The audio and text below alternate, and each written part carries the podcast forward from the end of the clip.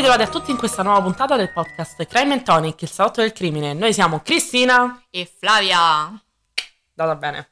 A posto così. Buona la prima. Buona la prima. Che stiamo a bere? Un attimo. Ragazzi, che Flavia si appropinqua. È il momento.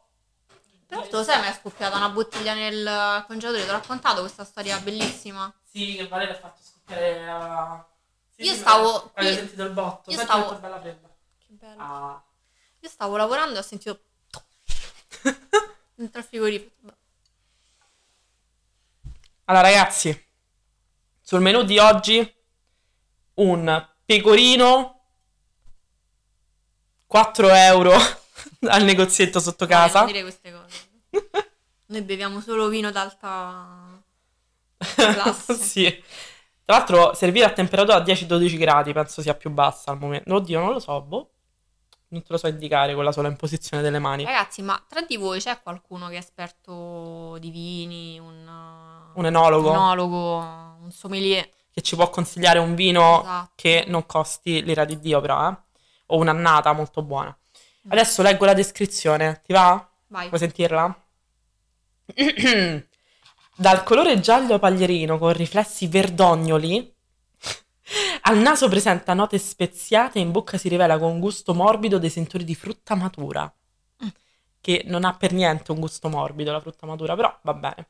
La sua buona persistenza e il piacevole retrogusto lo rendono un vino versatile, permettendone l'abbinamento non solo con pesci e carni bianche, non solo Cristina, ma anche con salumi tipici del territorio. Quale territorio? Di Chieti. Perché questa è terra di Chieti. Ok. Servire a temperatura di 10-12 gradi. Flavia, dove si trova Chieti? Aspetta, in Abruzzo. No, non in Abruzzo, nelle Marche. Brava, credo sia giusto, però facciamo il check qualità. perché, perché mi chiedi le cose e poi fai credo sia giusto? Sei, sei Perché avrei detto ridicola. Marche, però quando hai detto Abruzzo mi è venuto un po' il... Ah, perché vogliamo confermare. Cioè, siete tutti d'accordo con me che alla fine le Marche e l'Abruzzo sono molto simili. Dov'è? Abruzzo! Cazzo! Ragazzi, comunque io sono una merda veramente in geografia, è il contrario ormai. Mi è venuto il dubbio quando hai detto Abruzzo. Io devo rispettare il mio primo pensiero, non devo mai il pecorino è ripensarci. abruzzese come, come, come vino. Vabbè, Marche e Abruzzo hanno prodotti molto simili comunque, eh, come il Lazio, cioè sono prodotti molto simili quelli del centro. Forse la Toscana è un po' diversa come tipo di sapori. No. No, non sei d'accordo? Eh, Insomma, siamo tutti pecorari qua, no? Esatto, sì. Eh, tutti Sì, pecorari, si fa il pecorino, si mangia la carne di pecora, si mangia il ciauscolo nelle Marche però. Quanto è, buono il ciauscolo? Sì.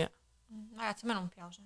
Non ti piace il ciauscolo? No, questa roba mezza cruda mi fa senso. Io penso mi ci farei il bagno. Mm. Sai, un bel bagno Cioè, rinvigorente no, nel ciauscolo. mi piace tipo nelle cose cucinate. Ok. Che ne so, sopra la focaccia. Quindi come così. salsiccia.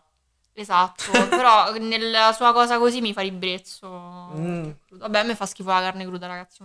Già avevamo fatto questo discorso. No, non l'avevamo fatto. Adesso io lancio Vabbè, no. un appello. Lancio un appello. Adesso io e Giulia abbiamo trovato questo posto buonissimo che fa il sushi con la tartare. E Cristina non vuole venire.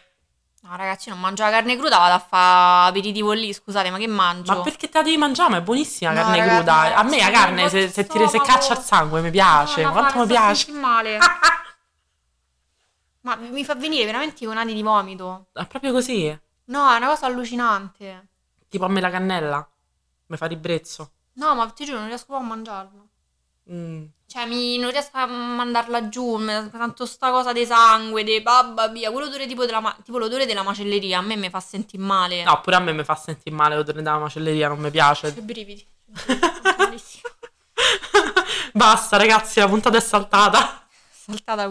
Torniamo tutti Ma a Ti ho casa. raccontato una volta Valerio, tipo una delle prime volte per eh, conquistarmi, mi ha portato la, mm, la tartare, il... mm, come si chiama quell'altra cosa? Il filetto crudo? come- La scottata, la, la carne scottata. No, era proprio cruda. La quella- tagliata? il- no, è il... mm, la tartare è quella tagliata e poi c'è Eh. quella tipo a fetta. Ah, il carpaccio. Il carpaccio, scusami io. Il carpaccio e lui mi voleva tipo conquistare con questa roba. Io quando l'ho vista ho iniziato a sudare a freddo. L'ho vista, sudavo. L'ho assaggiata, ho fatto tipo un boccone e poi ho detto no, io non ce la posso fare. E alla fine ho confessato che se l'è mangiata tutta lui. Eh, non ti ha fatto un discorso del tipo, ma, ma l'umano mangia la carne, ma guarda che i tuoi antenati la mangiavano No, così. per fortuna no. Ah no, Per perché era dagli inizi. Sì, c'era anche della mozzarella, quindi mi sono buttata su quella. Vogliamo parlare di qualche altro aneddoto, mh, vita vissuta? Ah, ecco che volevo dire dell'hotpot. Che abbiamo messo pure le storie che siamo andati all'hotpot. Sì, non so se tu vuoi rivivere quella serata, non credo, però insomma, se vuoi, prego. Ti cedo il tuo spazio Grazie, aneddoto. il mio spazio stronzate. Allora, io vedo in continuazione video di gente su Instagram, su TikTok, comunque di gente che si mangia l'hotpot, che è questo piatto tipicamente cinese, mi pare del Sichuan, in cui loro mh, hanno tutte queste cose crude intorno a un brodo e con le bacchette mettono le cose crude nel brodo, aspettano che si cuociono e poi se le mangiano con questa salsa buonissima che puoi farti da solo. Sono tipo due anni che sto fissata che voglio provare questo posto. Qualunque posto che faccia l'hotpot. E A Roma non ce ne sono molti. Però finalmente è arrivato il momento di provarlo perché ha aperto uno e io contentissima, sì, sì, andiamo, questo c'ha pure la sala karaoke che poi era piena, infatti ci dovremmo riandare sperando che non risucceda. Andiamo. Siamo un gruppetto, ci prendiamo i nostri due brodi, uno piccante e uno normale, quello piccante, tanto se lo siamo mangiato solo io e Giulia. No, io pure ho mangiato. Pure te hai mangiato, bravo. Sì, solo che porca miseria, cioè andavi a fuoco dopo. Andavi a fuoco. Eri tipo un drago. Sai qual era l'unica cosa però buonissima che veniva col piccante rispetto a quell'altro? No, io volevo dire mm, i- il- le tortine di riso coreane, i gnocchi di riso coreani. Ma l'abbiamo presi. Sì, abbiamo Ah, è presi. vero, è vero, Quelli sì, venivano sì, buonissimi nel brodo Però piccante. ti posso dire, a me quella è una delle cose che non mi piace tanto del coreano. Ah, perché non ti piace masticare? mm. Ehm, una consistenza strana. ecco. Eh, lo so, ti deve piacere. Infatti, eh, per dirti, Alessio mi piace È tantissimo. glutinoso. Come Eh sì, perché quello è tutto riso pressato, pressato, pressato finché diventa super glutinoso. E insomma mangiamo tutti contenti, prendiamo una fracca di roba decisamente troppa, una quantità di noodle esagerati. Che infatti noi siamo arrivate prima, poi sono arrivati altri tre amici che erano in ritardo. Secondo me potevamo fermarci alle cose che avevamo preso noi, come quantità di cibo. Più che altro a me gli involtini mi hanno fatto troppo schifo. Quelli co- Io li sputati. A me piacevano troppo. no, quelli con la foglia, tu non li hai mangiati? Ah, no, l'ho assaggiato un pezzettino. Sì, aveva visto mia cugina questi, questi cosi. Poi mia cugina si ascolta, quindi Chiara, senti. Eh, questi ehm, involtini strani con dentro, penso sempre riso glutinoso, avvolti Non in so, queste i foglie di banano, non lo so. al pensiero di queste cose. Osceni. E non, tra l'altro non abbiamo manco capito se quelli andavano cucinati o no. Che cazzo, boh. Non lo so, ha fatto sta che mh, credo che abbiamo mezzi assaggiati e poi... Sì, sì, no, l'abbiamo assaggiato un po' di tutto. Alcune cose non ci piacevano, pure quella cosa che hai preso te, alla fine non è che era così tanto buona. Gli abbaloni. Eh, Però li volevo assaggiare perché li vedo sempre nei- nelle serie coreane. Sì, sì, no, infatti abbiamo fatto bene assaggiarli e lasciarli lì. Basta, non li assaggerò mai più. Tanto erano cinque pezzetti inutili. Sì, sì, ma sono super sottili poi. Vabbè, cominciamo a mangiare. Adesso io ho, ho un problema, cioè nell'arco della mia vita io ho sempre avuto un rapporto molto stretto col vomito, non volendo. Mi dispiace se state mangiando, se state mangiando skippate, anche se ormai l'ho già detto. E eh, cioè non volendo, nel senso che sono sempre stata un po' debole di stomaco, nonostante questo mangio comunque questo mondo e quell'altro. Però ogni tanto capitano questi, questi accadimenti. Quindi che succede? Erano più o meno un'oretta e mezzo. oh, accadimenti. Sì, avvenimenti. N- avvenimenti, vabbè. Forse che si dica. Boh. Vabbè. Aveva- avevamo cominciato a mangiare da un'oretta e mezza, c'era ancora un sacco di cose, però io mi sentivo che ero troppo piena. Ero troppo piena, sono uscita un po', però già lo sapevo che sarebbe successo, io me lo sentivo. Mi sono riseduta, mi è arrivata questa svampa di odore di, di brodo. Tempo due secondi, mi sono alzata, sono andata in bagno, ho vomitato con le cameriere che a un certo punto hanno cominciato tipo, a bussarmi alla porta perché stavano, non lo so, pulendo i bagni. E ho avuto tre sessioni di vomito quella sera, di cui una fuori su un albero. Mi dispiace perché è passato il giorno dopo e ha visto quello scempio. Tutto ciò io guidavo con Cristina che palesemente si stava cagando sotto perché stava in macchina con me. No, no, t'ho No. solo, no, t'ho solo detto se volevi che guidassi io. Vabbè, io Ok. ho vomitato, non è stavi Mm. che eri svenuta, insomma. Non so, io mi sarei cagata sotto al posto tuo. No, perché no, stavi bene, solo stavi male di stomaco, però. Sì, Io no, detto, fa- se vuoi guido io. Eh, però non si può con l'assicurazione mia. Ah, ok. Eh, era quello. Mm. Altrimenti sì, ha voglia da Sai come ti facevo guidare tranquillamente?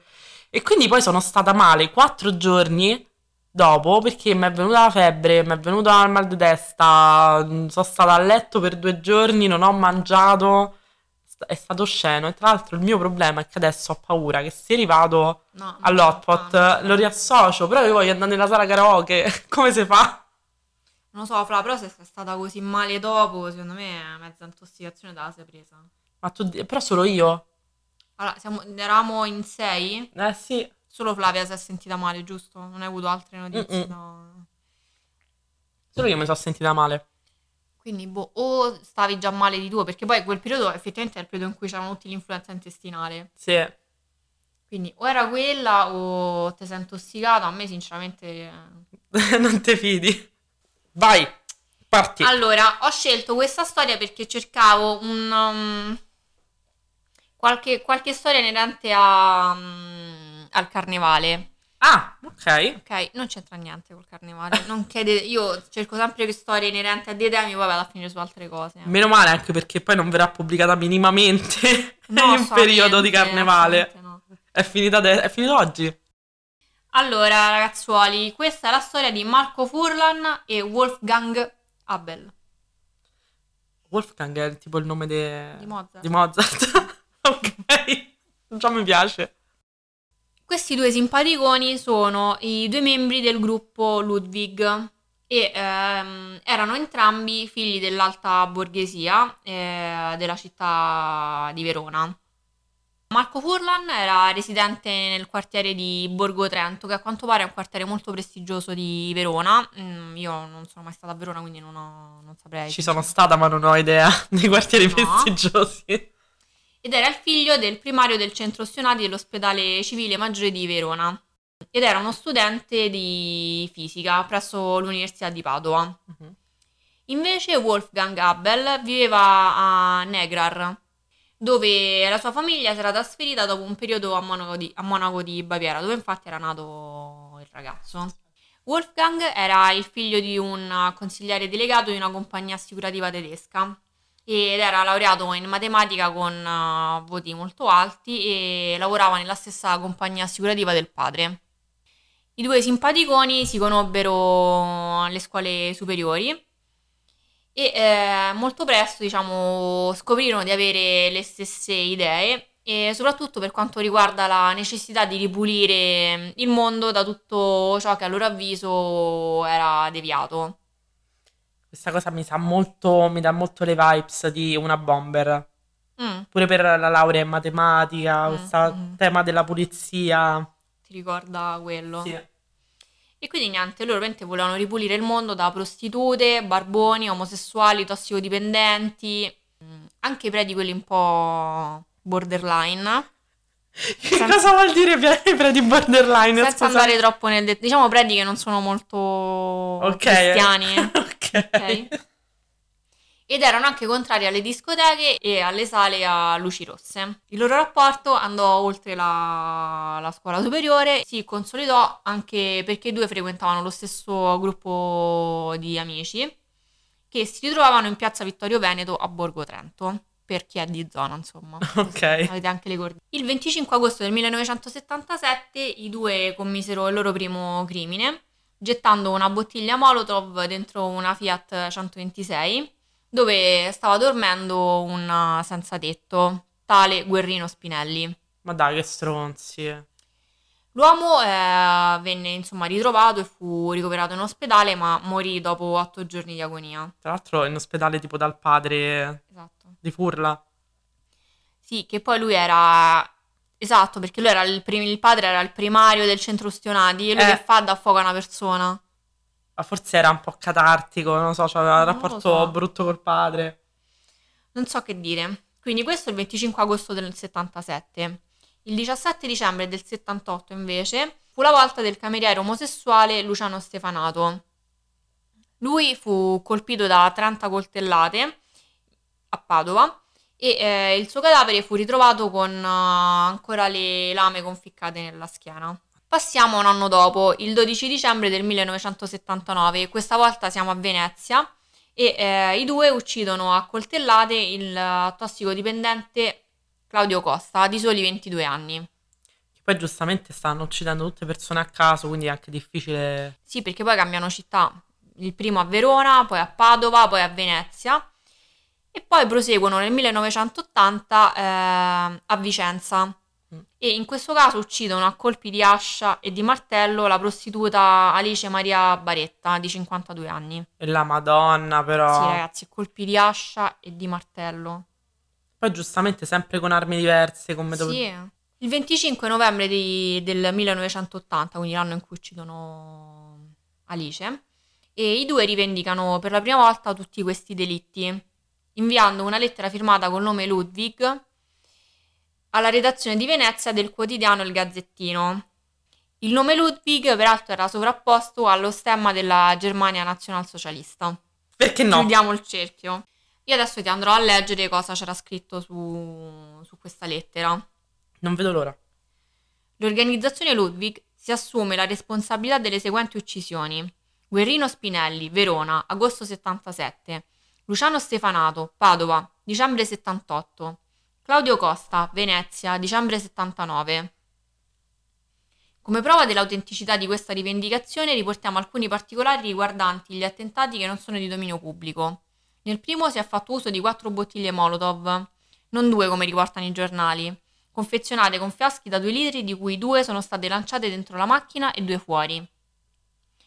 Nel secondo sono stati usati coltelli con manico di plastica e di colore rosso-arancione. Quelli di casa. Oddio, quelli di casa? Quelli osceni che non tagliano niente? Sì. Madonna.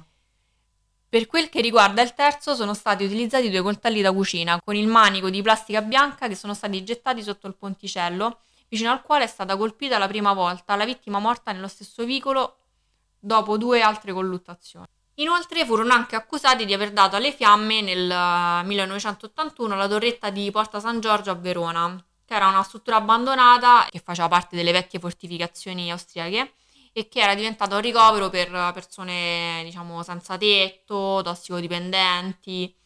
E in questo rogo era morto un ragazzo di 17 anni, Luca Martinotti, che eh, stava dormendo in questo stabile insieme a un amico, stava trascorrendo la, la notte lì e l'amico invece è rimasto gravemente ferito. No, quindi fondamentalmente loro se la prendono con i poveracci. Cioè, esatto, sì. Ok. Per questo delitto però eh, sono stati assolti successivamente, nonostante poi ci fosse stata una lettera di rivendicazione con la firma Ludwig che era stata mandata alla Repubblica. Ed è la seguente. Ludwig, la nostra fede è nazismo, la nostra giustizia è morte, la nostra democrazia è sterminio. Rendiamo noto che abbiamo puntualmente rivendicato il rogo di San Giorgio a Verona con il messaggio inviato alla Repubblica. Alleghiamo un dischetto metallico identico a quello applicato sulla più grande delle tre torce usate. Passiamo al 1982, siamo a luglio, il 20 luglio, e eh, il gruppo colpisce padre Gabriele Pigato e padre Giuseppe Lovato, che sono entrambi dei frati settantenni del santuario della Madonna di Monteberico a Vicenza. Furono aggrediti mentre stavano passeggiando su una strada che costeggia mm, le mura della, della casa generalizia e vennero colpiti da colpi di martello dai due giovani e padre Gabriele morì subito, mentre padre Giuseppe venne trasportato in condizioni gravissime all'ospedale e morì mm, da lì, di lì a poco. Il 26 febbraio del 1983 uccisero il sacerdote Armando Bison a Trento questa volta, che fu trovato con un punteruolo piantato nel cranio. No, perché l'hai detto? Con attaccato un crocifisso. Madonna. No, questo è agghiacciante. Nel maggio 1983 invece eh, dietro alle fiamme il cinema Luci Rosse Eros di Milano e in questo incendio morirono sei persone, compreso un medico che era entrato in sala per uh, dare soccorso e che successivamente era stato avvolto, insomma, avvolto dalle fiamme e che venne insignito della medaglia d'oro al valore civile. In questo attentato eh, vennero ferite 32 persone. 32. 32, sì. Madonna. Ma non si fermano solo all'Italia, sconfinano anche. Infatti, il 17 dicembre del 1983 incendiarono un sex club di Amsterdam che si chiamava Casa Rossa e qui morirono 13 persone. Madonna santa, ma sono delle bestie. Nel eh, gennaio del 1984 arrivarono a Monaco di Baviera e appiccarono un incendio alla discoteca Liverpool. In questo locale morì una cameriera che era anche di origini italiane. Sette persone rimasero ferite. Quest'ultimo attentato venne rivendicato con un volantino inviato ad, alcune, ad alcuni giornali che era intitolato A Liverpool non si scopa più. Quindi arriviamo alla sera del 4 marzo 1984, cioè loro sono in attività dal 1977, eh? quasi un decennio. Ah. I due ehm, si recano alla, dis- alla discoteca Melamara di Castiglione delle Stiviere, in provincia di Mantova. Mhm. E eh, in questo posto, eh, diciamo, quando arrivano i due, ci sono circa 400 ragazzi, i quali sono quasi tutti mascherati perché era una festa di carnevale. Ah, per questo c'era l'associazione al carnevale. Eh, Esatto. In un... mo- molto labile, ecco. vabbè. Probabilmente in un momento di confusione, eh, uno dei due, che era vestito da Pierrot, apre un'uscita di sicurezza e fa entrare il suo complice, che in quel momento aveva due borse piene di taniche di benzina. I due si nascondono in un angolo un po' appartato e cominciano a versare questa benzina sul- sulla moquette, fin quando non hanno terminato il loro lavoro e incendiano la, la benzina. Però cosa non avevano calcolato i due? Che eh, a seguito di alcuni provvedimenti, eh, a causa di un rogo che era avvenuto nel febbraio 1983 a Torino, e i locali pubblici italiani avevano dovuto dotarsi di rivestimenti ignifughi. Quindi anche la moquette di, questo- di questa discoteca era resistente al fuoco e quindi questa, diciamo, questa proprietà del- della moquette fece sì che, non, ehm, che il fuoco non si propagasse in maniera rapida e permise appunto a un addetto alla sicurezza di estinguere il fuoco. Mhm. I due quindi vennero scoperti e vennero bloccati dai buttafuori del, del locale. Oltretutto ven- vennero accerchiati dalla folla e alla fine arrivò la polizia che li arrestò e li salvò anche dal linciaggio, diciamo, delle persone che si trovano in quel locale. Che Oddio, io dovevo ovviamente- lasciarla dentro. Esatto, e volevano ammazzare de botte, giustamente.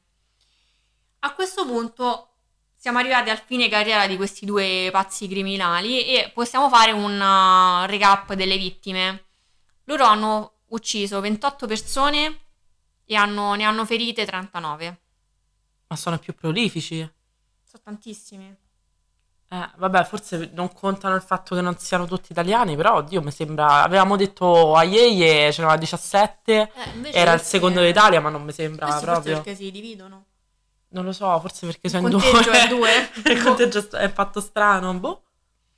Quindi cosa succede a questo punto? I due vengono arrestati e entrambi gli avvocati dei due ragazzi chiedono che vengano fatte delle perizie psichiatriche sui due. Il problema è che Wolfgang si rifiutò di sottoporsi a questi colloqui per, le- per la perizia. Da bravo Ariano. Mo se non è biondo con gli occhi azzurri, ma incazzo. Praticamente gli specialisti che, si, che furono incaricati di, di dare questa, di fare questa perizia, eh, che erano Balloni e Reggiani, affermarono che Wolfgang aveva una ridotta capacità di intendere di volere durante gli omicidi e soprattutto che eh, lui era cresciuto senza, mh, senza ricevere attenzioni affettive da parte dei genitori, che erano quelle che avrebbero permesso di costruire una personalità sana. Posso fare una domanda che Vai. farebbe mia madre? Eh, Quanto hanno pagati per di sta cosa? I genitori? Penso parecchio. Vedi insomma, che un laureato a pieni voti in matematica non fosse capace di intendere e di volere mentre faceva, compieva gli omicidi? Penso che siano stati unti abbastanza. Ah, ok. Mm-mm. La stessa cosa ho pensato io perché non mi sembrava plausibile. No. Ok. Infatti, Flavia, questa perizia venne contestata tantissimo all'epoca. Nel eh, febbraio del 1987 entrambi furono condannati a 30 anni di carcere e nonostante diciamo, il PM avesse chiesto per entrambi le- l'ergastolo e ad entrambi fu riconosciuta l'infermità mentale. Ma in che modo? Ma scusami. Ma in Vabbè, che sì, vabbè, modo? due persone del genere stanno tanto bene, però Sì, ma non è infermità mentale questa. Cioè, non stai bene perché sei un pazzo sadico. ma non è finita qui. Perché non finisce mai qui? Esatto. eh.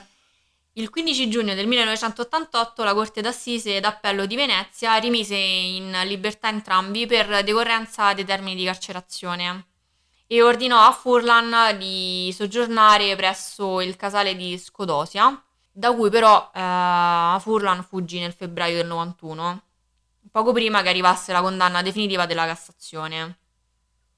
Fu catturato nel maggio del 95 a, Gre- a- Greta, a Creta, e dove viveva sotto falso nome e fu riportato in Italia.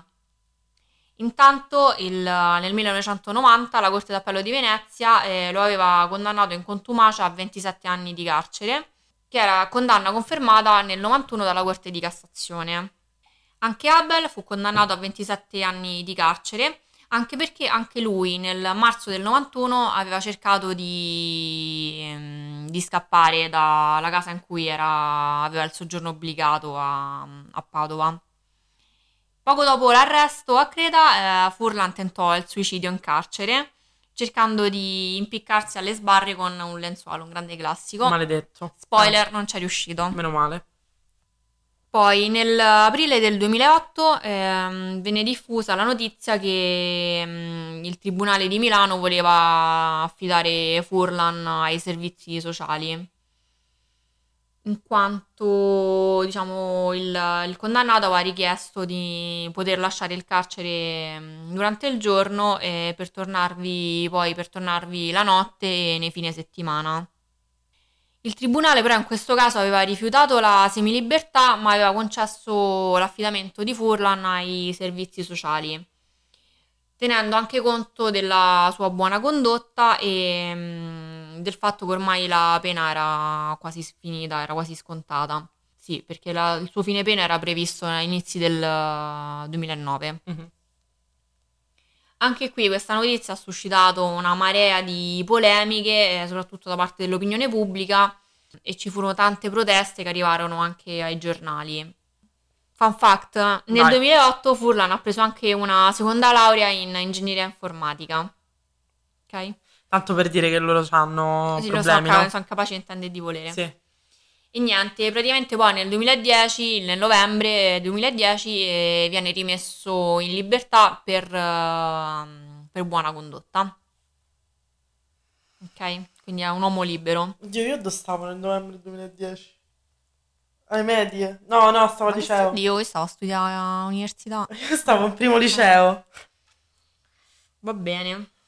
E invece adesso andiamo a vedere cosa è successo a Wolfgang. Allora, nel 2009 la sua pena è stata commutata negli arresti domiciliari che ha scontato nella sua casa di famiglia in Valpolicella, dove c'è il vino buono. Mm. L'abbiamo già nominata la Valpolicella, credo. O una delle varie valli abbiamo nominato. Infatti. Scaduto il termine di pena, ha avuto un altro periodo di libertà vigilata e con anche l'obbligo di firma, fin quando nel 2016 il magistrato ha revocato anche questo provvedimento e mm, è tornato, diciamo, in libertà. Entrambi hanno poi lasciato delle dichiarazioni ai giornali dicendo che non- comunque non si erano più frequentati, non si erano manco più sentiti. Ah, pensavo mi sono pentito, ero giovane e no, no, stupido. no, No, no. In realtà, da quello che scavo letto, tipo Abel, quindi Wolfgang, voleva, mh, voleva tipo rilasciare delle dichiarazioni, dare più informazioni sulla loro vita criminale, poi non ho capito se l'abbia fatto o no. Mm. Però lui voleva dare- darci altre informazioni. Eh certo, perché noi abbiamo bisogno di altre informazioni, Sì, sì, loro che bruciano i barboni. di, di questa cosa. Mm. Poi, allora, questo gruppo di serial killer è stato, diciamo, più che altro la, la sigla Ludwig è stata ripresa anche da alcuni fanatici dell'estrema destra italiana che erano attratti da queste idee razziste di sterminio delle, eh, delle persone più deboli, ecco. Delle persone cattive. Esatto. E, e quindi niente, che cosa fecero questi geni? Nel febbraio del 1990 organizzarono a Firenze un eh, pestaggio di massa contro dei venditori ambulanti e degli spacciatori immigrati che erano presenti in varie zone della città. Capito? Cioè, si sono organizzati. No, Si qui sta qui, organizzati. sti- qui c'è il Eh. gruppetto di immigrati, qua ci stanno i venditori. Madonna. Che disagio estremo. Ma Poi Esatto. perché? Cioè, boh. Non so, poi hanno fatto questi pestaggi e poi hanno lasciato un po' dei volantini in giro per la città con, rivendicando quest'atto barbaro con la firma Ludwig. Ovviamente. Ma non è finita qui. Tu Ancora pensavi, non tu pensavi finita? fosse finita, Eh. invece no, perché oltre a questa cosa, in seguito hanno fatto anche degli attacchi con uh, delle bombe e eh, ci furono numerosi feriti in questi attacchi. Però nessuna vittima. Nessuna vittima. No, non è morto nessuno, No, però ad esempio, male, un, no, però ad esempio in, un- uno di questi attacchi in un campo nomadi a Pisa, una bambina ha perso un occhio e una mano, insomma, non è Madonna. una cosa così, Ah. così easy. E niente, dopo anche qui ci furono polemiche, eh, ci fu lo sgomento dell'opinione pubblica, anche perché dopo che c'è andata di mezzo pure una bambina, ovviamente la gente sarà un po' innervosita e alla fine intervenirono le forze dell'ordine, sia la polizia che i carabinieri, e arrestarono le persone che erano artefici di questi, di questi attentati. Ed erano, si scoprì appu- appunto che erano tutti ragazzi molto Di buona giovani. famiglia, immagino pure. Sì, sì. Che appunto una volta che furono intervistati dissero che non, non conoscevano né Wolfgang né Marco Furlan, però Saranno ispirati. eh. erano ispirati e li volevano emulare.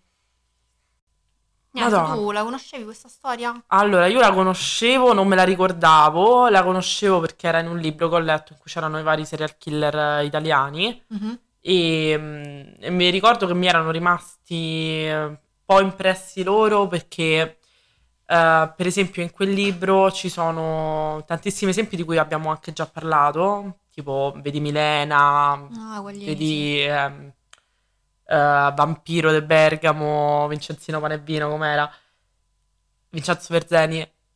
Però la maggior parte delle persone che si trovano in quel libro sono tutti delitti di mafia oppure truffatori. Cioè in Italia noi abbiamo tutti questi serial killer che lo sono perché truffavano o lo sono perché appartenenti appunto a un'organizzazione criminale, quindi non per le motivazioni in cui magari ritroviamo nei serial killer americani, per esempio. E quindi i casi un po' diversi come questi mi erano rimasti un po' più impressi perché appunto, poi non avendoli mai più risentiti perché non credo che ci siano podcast che ne hanno parlato, almeno tra quelli delle- che sentiamo noi. Mi sa di no, lo sai? Eh. non l'ho sentiti, sono sincera, non ho sentito podcast Perché di loro. è la prima volta che risento questa storia da quando ho letto quel libro, quindi penso di non averli mai sentiti, oppure comunque non mi è mai capitato di sentire quell'episodio in particolare. Però è... purtroppo è una realtà brutta perché ogni idea politica quando va all'estremo, che poi secondo me non è neanche una questione di idee politiche, cioè quella è una scusa. È una scusa. Ma questi, cioè, questi volevano essere violenti perché non c'è altra, altra cosa, dai. Questi erano ragazzini ricchi di famiglia, annoiati, che avevano la tensione. Gioffri, erano altri Gioffri. Sì. Cioè, avevano la pulsione alla violenza e hanno giustamente, giustamente, Giustamente. giustamente dire di no, l'hanno sfogata in questo modo malsano che purtroppo lì c'è tutto un discorso da fare sulle varie famiglie, però Eh, vabbè. sì, più che altro è la freddezza con cui hanno fatto tutte queste cose. Eh, Cioè, sembra tutto molto. È tutto. No, sembra, è tutto molto studiato.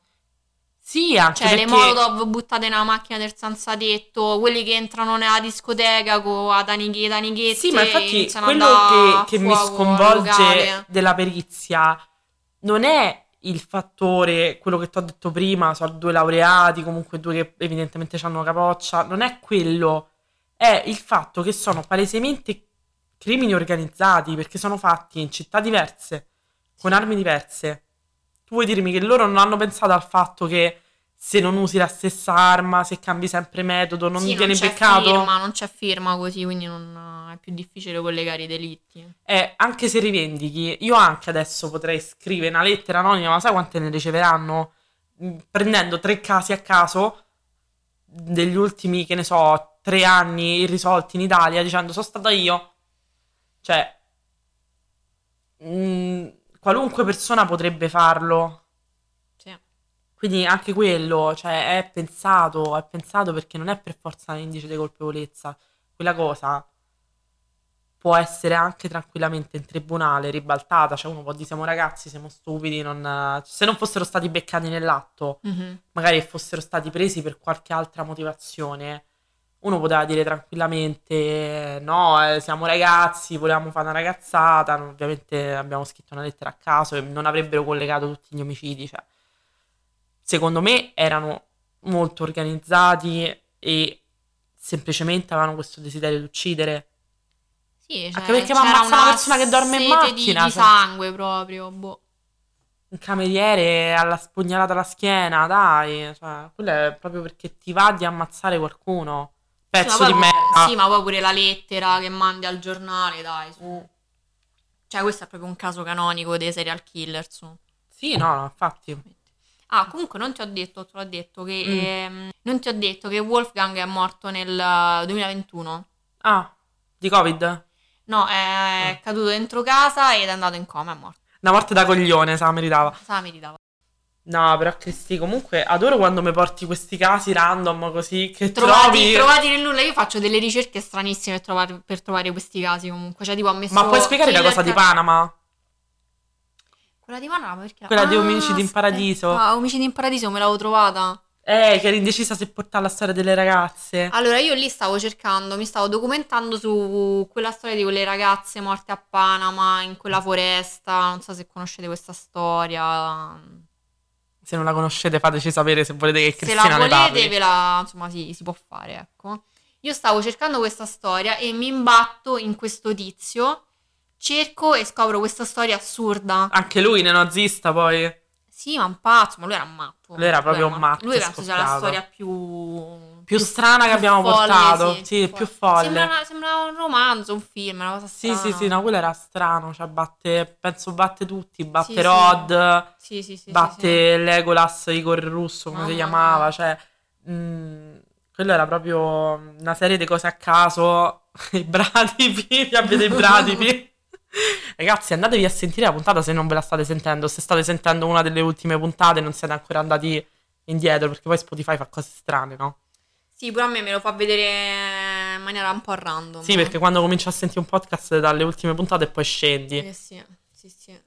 Invece se uno parte dalla prima, poi vede i nostri capisaldi, perché noi alla fine abbiamo portato i nostri capisaldi per, per inizio. A parte i primi due casi, un po' a caso, le altre so... Sono i nostri cavalli di battaglia. I cavalli La di mia battaglia. preferita in realtà è quella Anarchy in Love.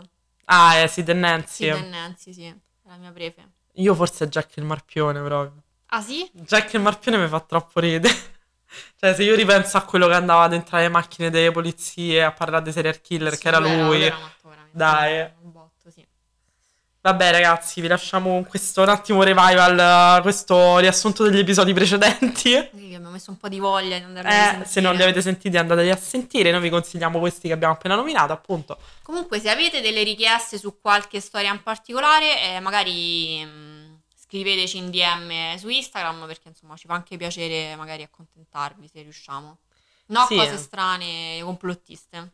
No, perché... No, io non le faccio. Vabbè, faccio io, se so cose complottiste. non ti preoccupare, le faccio io. No, non cose troppo violente, perché come abbiamo sempre detto, noi eh, le Giunco Foruda non, non- non le portiamo, perché ci Siamo- sentiamo male. Siamo sensibili. siamo sensibili su queste cose, quindi eh, quelli no, però siamo aperti a qualunque tipo di, di richiesta e mm, anche perché anche se è una cosa magari già sentita, alla fine uno mette sempre la sua impronta personale anche nel modo in cui la, raccon- la Certo. raccontiamo, nel- nei commenti che facciamo dopo. O magari uno fa un ri- riassuntino, anche noi ce le risentiamo sempre. Sì, anche no. noi siamo delle ascoltatrici di podcast e ci risentiamo sempre le stesse storie. Sì, alla fine sì. Eh, anzi che, ti dirò, non pensavo che saremmo arrivati a trovare così tante storie diverse rispetto Sì, a... io pure sono sempre sorpresa. Eh, Però tanti inediti. Sto, sto attuando questo metodo di ricerca un po' bizzarro. Io ecco, perché sto tema. portando... Ho il tema, ne so, è carnevale, cerchiamo killer di carnevale. Io perché sto portando tutti i casi asiatici che non si sentono. Flavia ormai è specializzata nell'asiatico. Sì, che poi anche prima ero specializzata nell'asiatico, effettivamente, però più sul giapponese. Invece mo adesso c'è questa cosa, devo esplorare un po' di intorni, devo vedere un po' Cina, Nepal. Thailandia, Nepal, zone un po' così. Vietnam. Eh, poi io c'è una cosa che vorrei portare, però te la dico off label. Adesso, ragazzi, vi salutiamo. Sì, se no, veramente è andata troppo per le lunghe. Sì, cosa. decisamente. Andate a seguirci sulla nostra pagina Instagram, altrimenti non potete chiederci le richieste.